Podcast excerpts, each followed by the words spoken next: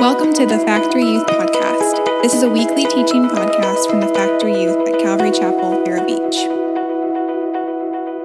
Beginning a new series tonight called Tell All Your Friends. And if you have a Bible, we're going to be in Second Corinthians chapter 5. 2 Corinthians 5 in your Bible.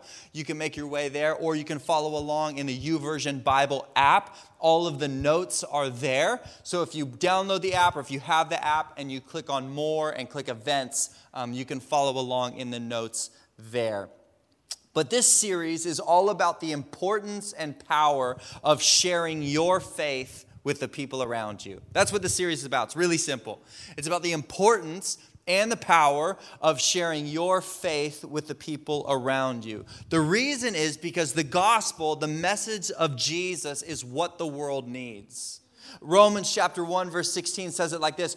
The Apostle Paul is writing, he says, For I am not ashamed of the gospel of Christ. Why? For is the power of God to salvation for everyone who believes. This is an important verse for us to understand. He says, I am not ashamed. In other words, I'm going to tell people about the gospel, the good news. That's where the word gospel means the good news about Christ. Why?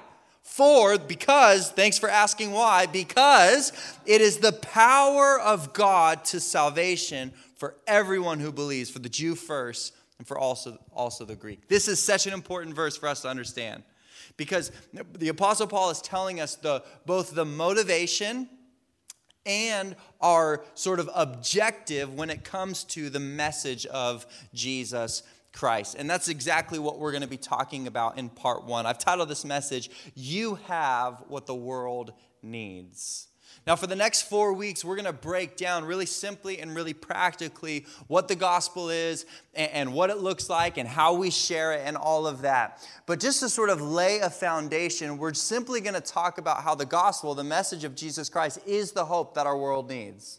The, the message of the gospel, the, the, what we have through faith in Jesus, and the experience that we have, and the community that we have, and the acceptance that we have is what our world needs. 2 Corinthians 5, verse 17, it says this Therefore, everyone say, therefore, if anyone is in Christ, he is a new creation. Old things have passed away. Behold, all things have become new. Now, all things are of God who has reconciled, somebody say reconciled, reconciled, us to himself through Jesus Christ and has given us the ministry of reconciliation. That is, that God was in Christ, reconciling the world to himself, not imputing their trespass to them, and has committed to us the word of reconciliation. Now then, we are ambassadors for Christ. As though God were pleading through us, we implore you on Christ's behalf be reconciled to God. For he, God, made him, Jesus, who knew no sin, to be sin for us, that we might become the righteousness of God in him. All right, let's pray together. Father, we thank you again for your grace. We ask that you would speak to us through your word. Lord, as we sort of unpack a lot of different ideas, would you just make these things clear to us? And Lord, help us to uh, really recognize the power of what we have. Lord, the, the reality of, of the gospel and how good it is and the fact that we can know you. We thank you, Jesus. And Lord, we do pray even right now for friends, for family members, for strangers that are in our world that don't know you, that maybe are hopeless and lost right now. God, would you give us a boldness and, and a knowledge of the, who you are and, and the power of the gospel? We love you. In Jesus' name, amen you have what the world needs. When I was in uh, high school, I was visiting a friend, and uh, he lived out of state, and I f- had flown out there to hang out with him, and uh, we were spending a couple weeks together. And uh, kind of my plan was, hey, I'm just showing up, and uh, I'm just going where you're going, and we'll just roll together, and it'll be really like like I'm not even here. I don't need you to take me anywhere. I don't need to go any. I don't need to do anything. I'm just hanging out with you. Well, um, we're hanging out, and this friend of mine is how do I put this? Um, he has money, he just doesn't like to use his money. Does that make sense? Okay. Um, like he has it, he just would prefer to use mine rather than his. You know what I'm saying? Okay, so we're hanging out, and it's been like a few days of this, maybe a week of this, and we're going out, and every time we like we end up at a restaurant, he's like, "Oh man, you got this, right?" And I'm like, "Yeah, fine." and then we like go to the gas station. He's like, "You got this, right?" I'm driving you around. I'm like, I'm just kind of like hanging out. Just figured we could, whatever the case. So one of the days we're going out, and I decide, do you know what? I'm going to leave my wallet behind, so that that way he has to pay for it. This is a pretty genius idea, right? I'm like, oh, ah. Sorry, bud, we, you got this one today, right? So we're, we, get, we find ourselves at a restaurant, wherever we are, doing what we're doing. And I, I'm like, ah, oh, I forgot my wallet. And he goes, oh, I grabbed it. My wallet, not his wallet, my wallet. So, guess who paid for lunch? I did. Yeah. And I thought I outsmarted him. He outsmarted me. Oh, you thought you could leave your wallet behind? I saw where you left it, and I grabbed it, and I have exactly what you, we, collectively need. So, yeah, that's the kind of friends I had. Um, the reason I'm telling you the story is because the world is lost, hurting, and broken. And listen, it is incapable of fixing itself. We need something or someone outside of itself to fix it. And listen, if you are a believer, you have it, and the world needs it. That, that, that's basically my whole message tonight. You have it, and the world needs it. Now, in order to understand how all this works, we need to define and understand some terms of, from the text that we just read, because there were a lot of important words that we just sort of uh, skimmed over. You repeated a couple of them, but we need to understand some of these terms. The first term and the first idea is we need to understand the world. I called it the big world. We have to understand the world. It says in, our, in the text that we read about how God in Christ is reconciling the world to himself. The world to himself. And there are three main ideas in the Bible when we talk about the world. The first idea of the world is what I'm calling the big, great world. All right, so when the Bible says the world, we got to think big, great world. And this is the planet. This is the blue dot in outer space that we live on. This is, this is planet Earth. Did you know that our planet is made up of over 70% of 70% water? The circumference of the earth is 24,000 miles. If you tried to walk the earth, it would take you three years if you only walked and never stopped. Three years to walk the earth. The earth rotates on its axis once a day at about a thousand miles per hour. And it takes roughly 365 days for it to travel around the sun, and it moves at over 66,000 miles per hour through space. So, did you guys know this? Rotating at 1,000 miles per hour, going over 60,000 miles per hour through space. There are currently 8 billion people on planet Earth. There are over 8 million different species on the planet, ranging from humans to earthworms, considered to be the most genetically different from humans, the humble earthworm. the Earth's temperature can range from a high of 134 degrees Fahrenheit, recorded in Death Valley, to a low of minus 128 degrees Fahrenheit, recorded in Antarctica. Thinking about that range that, that can exist on our planet. The earth is made up of mountains, valleys, plains, canyons, beaches, jungle, forest, ice, desert, and more. We live in a great, big world. And God loves the planet. You need to understand that. God loves His creation. God loves the planet. In the Genesis account, when it talks about God speaking all things into existence after the end of each thing that He created, He said, It is good. He was pleased with it. That includes you. That God created you, He knows you, He formed you, and He loves you. That God created what we call planet Earth, and God loves the planet. But the second idea of the world is not just the big great world, we could call it the big broken world. This is humanity. When the Bible talks about the world, this is usually what it's talking about. It's best seen in John 3:16 where it says for God so loved the world that he gave his only begotten son. In that context, he's not talking about the birds and the butterflies and the bushes.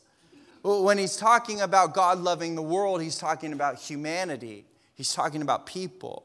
And it says that God so loved the world that he gave his only begotten son that whoever believes in him should not perish but have everlasting life. God so loves the world, He loves humanity, but the world is broken. That's why Jesus is sent to save the world from perishing, because humanity on its own is perishing. We're broken, we're hurting. 8% of adults have diagnosed depression. In 2020, nearly 50,000 people committed suicide in the US. It's the 12th leading cause of death.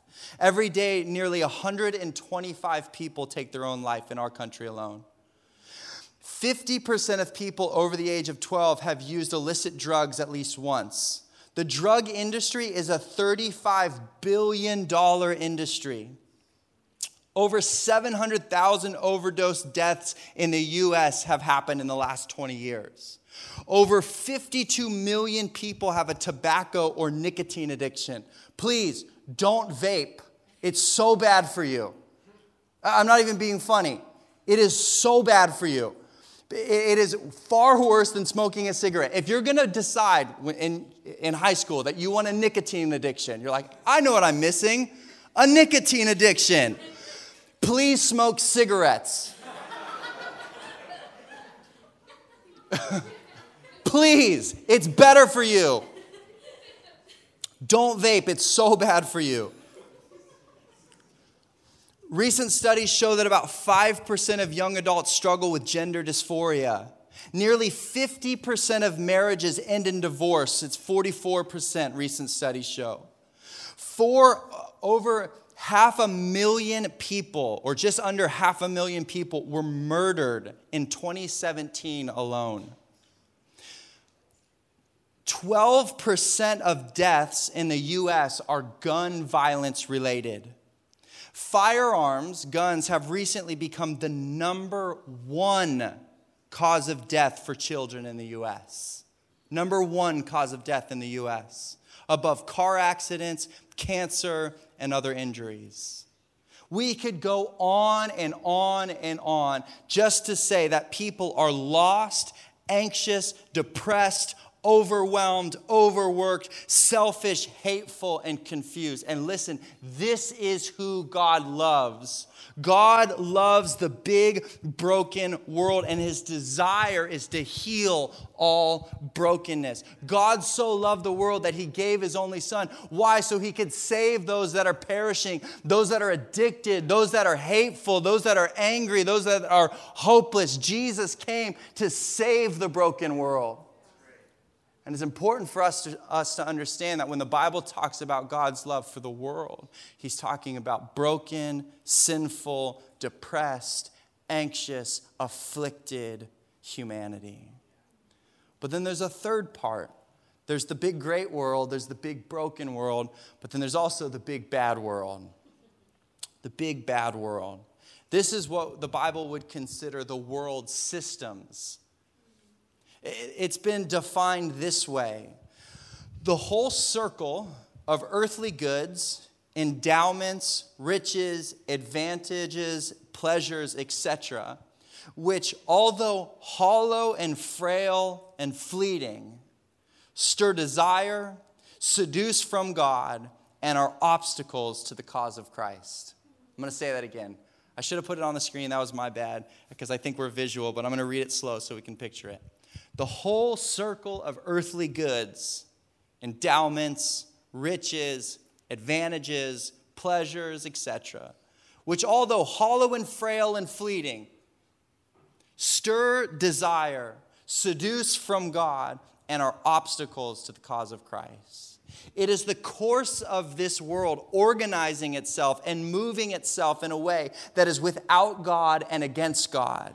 It's the whole flow of humanity that tells you you should just look out for yourself, you should do whatever makes you happy, you should follow whatever impulse and desire. You don't need God, you don't need other people, you don't need to go to church, you don't need any of that. You just need you and you just need to be you, and whatever you feel like being and doing, that's who you are. It's this course of humanity that is op- in opposition, going away from the things of God. And this is what God wants to save broken individuals from. Really, it's ourself and what we do to ourselves. God loves the planet, God loves humanity. But God wants to save humanity from the broken systems of the world and take away from him, that take away from him and the life that's found in him. So, when the Bible talks about the world and that we have what the world needs, this is what we need to understand. That the world, yes, it's big and great and beautiful and there's awesome parts, but humanity as a whole is broken and lost and confused and that humanity wants to sort of suck you in and send you in a direction that is against God or away from God. And Jesus has come to rescue us out of that to give us life in Him. Second thing, my second point is also my message title, is that you have what the world needs. These are, we're going to define some terms in this idea. Again, the world is lost and hurting and broken, and it's incapable of fixing itself.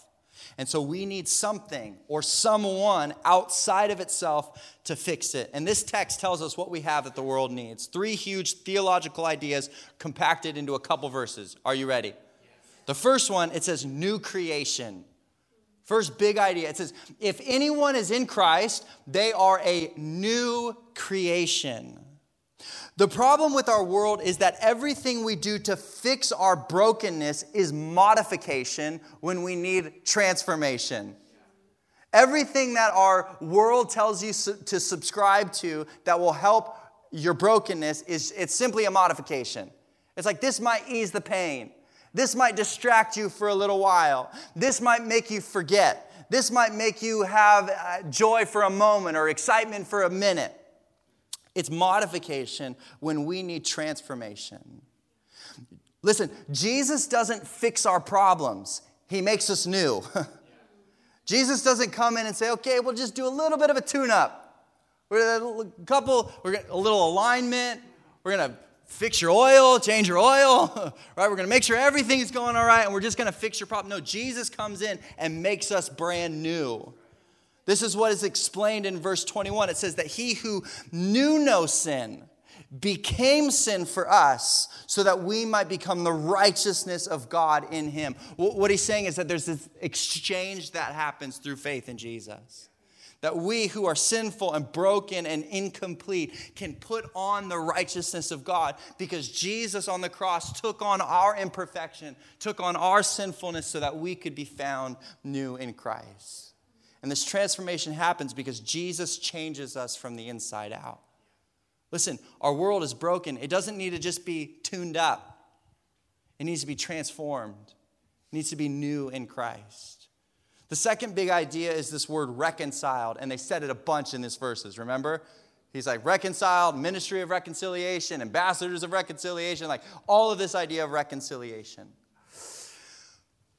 One misunderstanding that we have about God's love is that He just loves us anyways. What I mean by that is we think that He loves us by ignoring or avoiding our sin. Like God's love for us is just like, ah, I love you, it's okay. I know you're messed up. I know you're bad. I know you made mistakes, but oh, I just, you're so cute. I love you anyways. The gospel is not God just loves us anyways. That's not the message. The message isn't like, oh, I'll just ignore it. You're good. I'm just, I just love you, and all I know is love, and so I just love you, and just, it's okay. Just try a little better, but I still love you anyways. That's not the gospel. The gospel is not just, oh, we'll sweep it under the rug, we'll pretend like it's not there, and I'll just love you anyways. The gospel is that God has provided a way to deal with our sins so that we can be restored into relationship with Him. That's the idea of reconciliation. Reconciliation is not, eh, I'll sweep it under the rug, forget about it. Yeah, let's party. I love you anyways. Who cares? No, reconciliation is you're broken, so I'm going to make you new. There's a severed relationship because of sin, because of hurt, because of pain, and I'm going to do all that I can to restore what was broken. I'm not sweeping it under the rug, I'm dealing with it. Because God loves us, and so He deals with our sin. He doesn't ignore our sin because it wouldn't be loving if He just ignored it. Because we, we would still be lost in the mess. We'd still be incomplete. We'd still be broken. And so that's the beauty of the gospel is that it makes us whole. It's a brand new identity in Christ. So he says that we have been reconciled to God, restored back into relationship. And then the third key word that I want us to see in the worship team, you can make your way up here, is the word ambassadors. Ambassadors. The final idea is that when we become reconciled to God or restored to God, we now have a ministry of reconciliation. Did you see that? I, I want to read the verses again. It says, Therefore, if anyone's Christ, he's a new creation. Now, all things are of God who has reconciled us to himself. Right? Through faith in Jesus, we become restored right relationship with God. We become brand new. And listen, he has given us the ministry of reconciliation. That is, this is the key, listen to this that God was in Christ, reconciling the world to himself, not imputing their trespasses to them, and committed to us the word of reconciliation. Now then, we are ambassadors for Christ. Well, what is an ambassador? He kind of explains it. He says, It's as though God were pleading through us God was pleading through us. We implore you on Christ's behalf, be reconciled to God. Do you see the picture here? It says, You've been reconciled to God. You've been made right with God. You, through faith in Jesus, are a new creation, new identity, new hope, new life. And God's transforming you from the inside out. And notice that He says you both became new and are becoming new. I'm going to read that again because is a huge, awesome idea. Therefore, if anyone's in Christ, He is a new creation. Old things have passed away, and all things become new. So they're new and they're becoming new. In other words, God transforms you from the inside out immediately, but He's also transforming you day by day by His Spirit as you follow Him. Are you with me? It's both now and not yet. Are you with me? I know you're like, this is crazy, but it's both now, you're brand new, and it's not yet, you're becoming new. This is, this is the hope that we have in Jesus that the way we are today is not how we're going to be forever. That God's going to continue to work in our lives and change us day by day. You with me? Okay, that was side point. Now that we're both new and becoming new, you have a job. Let me put it in Christian terms. You have a calling. You have a purpose. God has placed you here for a reason. Enter the keyboards. God has placed a call on your life. He's, he's got, given you a purpose. And the purpose, this is, this is the key for us, especially as we talk about this series and as we continue to move through. The purpose is not, God, you just show up and help me do what I want to do.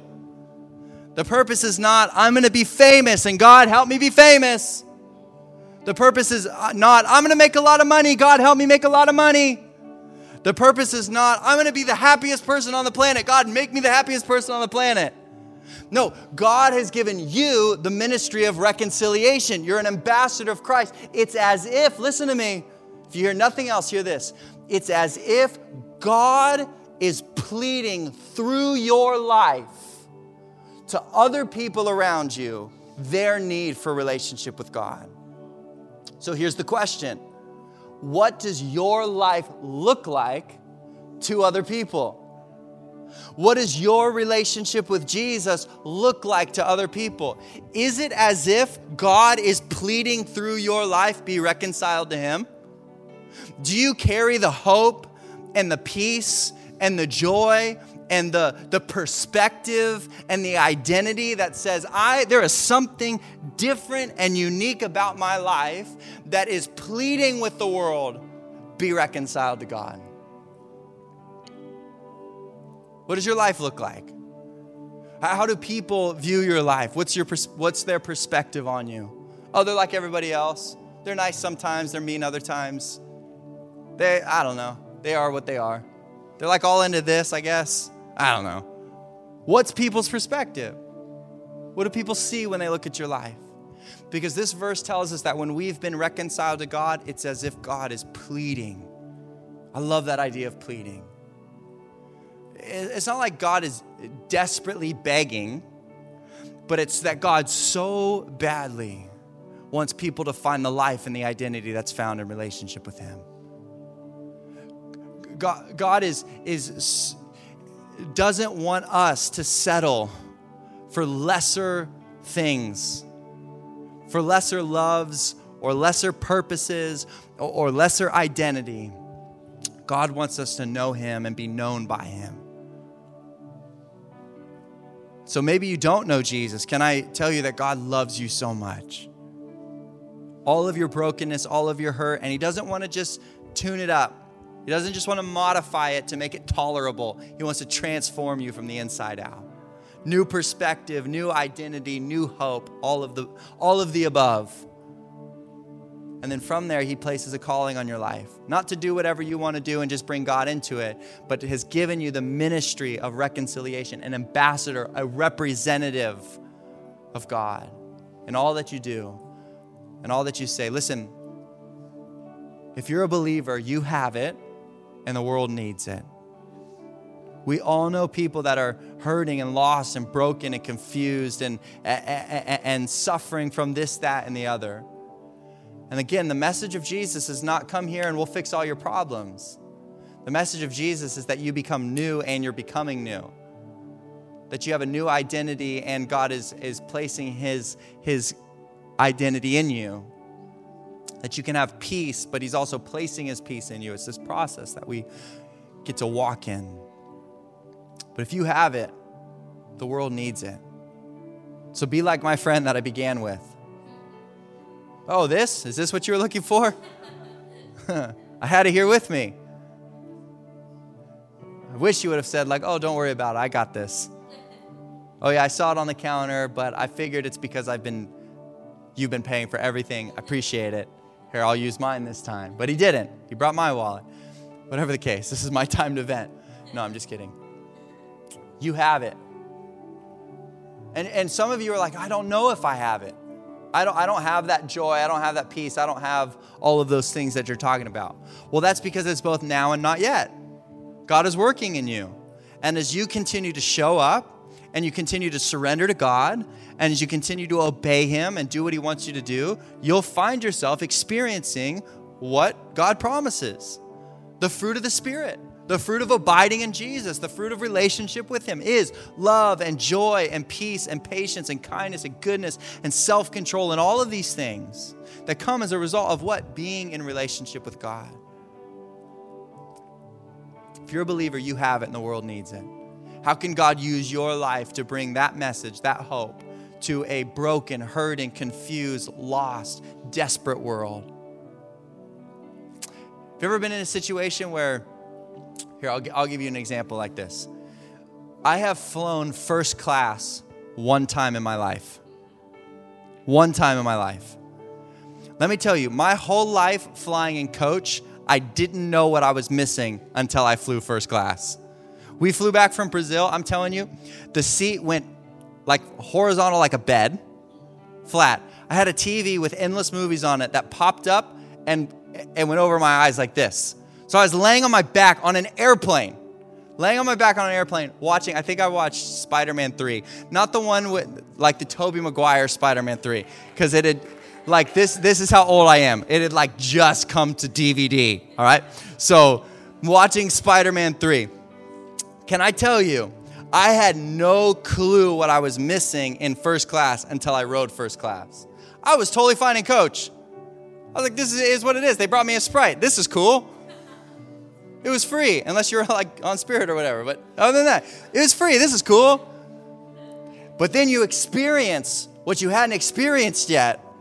And then let me tell you, it is difficult every time I get on an airplane now, walking past first class, knowing what they're experiencing, to go sit in the middle seat and coach and be like, excuse, can I, a Sprite, please? Right? Once you've experienced it, you don't know what you're missing until you until you have it. The world you have it, the world needs it. And some so often people don't even realize that they need it until, hey, come experience this with me. Did you know that God loves you so much? He has a plan for your life.